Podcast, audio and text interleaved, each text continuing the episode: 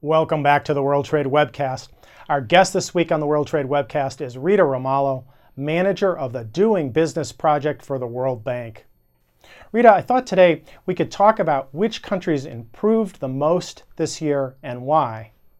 So, this year um, there were a lot of action and movement and improvement in the sub Saharan African uh, region. So, five of the ta- top 10 improvers of this year were from that region. So, these are countries like uh, Cote d'Ivoire, uh, Togo, Benin, uh, Senegal, for instance um, that improved that all of them did at least uh, reforms in three of the areas uh, across the 10 areas measured in, in, doing business, and they improved substantially um, in those areas. There were also uh, countries in other parts of the region that uh, uh, in other parts of the world, I'm sorry, that improved substantially.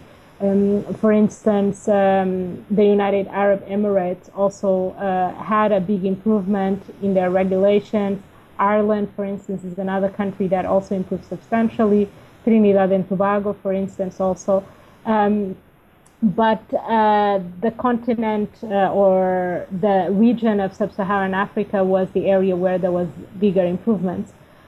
One of the areas where there were significant improvements was in the process of starting a business. There was a lot of simplification in many African countries um, but also in the area of uh, protecting minority investors. So the regulations that um, make it easier for um, an individual to actually own a share of a company were made easier in, in Africa uh, through a new legislation that affected several countries uh, in Africa, and that uh, was a significant improvement for the equity market in, mm, in the region.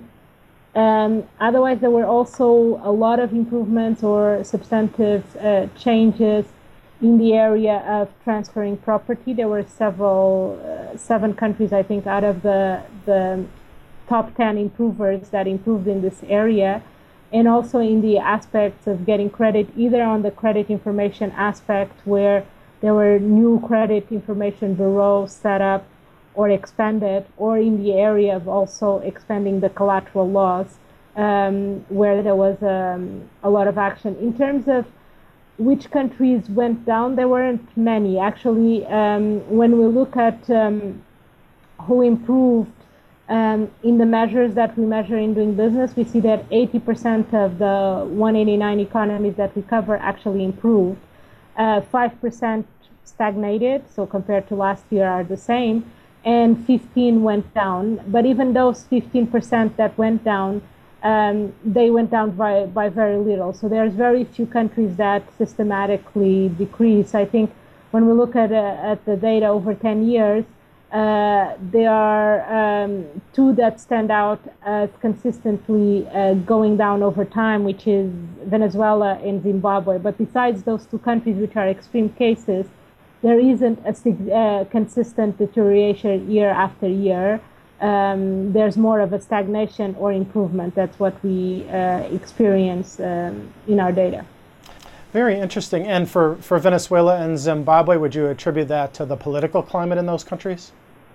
Um, I think uh, part of the issue um, could be the, the, the, political climate not being uh, the most private sector uh, friendly.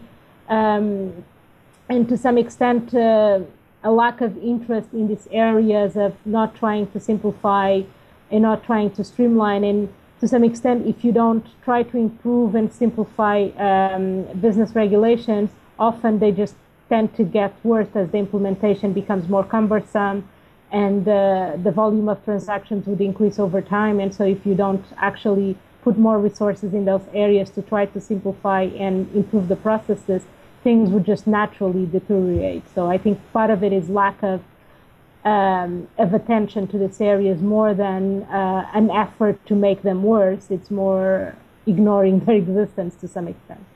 Well, that certainly makes sense. And, and from what you've just told us, certainly the overall improvement is actually astounding here. And again, for anyone interested in seeing the data, not only from this year's report, but uh, in assessing the trend data over the past decade, that information is available on the World Bank's website. Just go to the URL on the screen. And that's all our time today. Please join us again tomorrow as we continue our discussion with Rita about the World Bank's Doing Business 2015 report.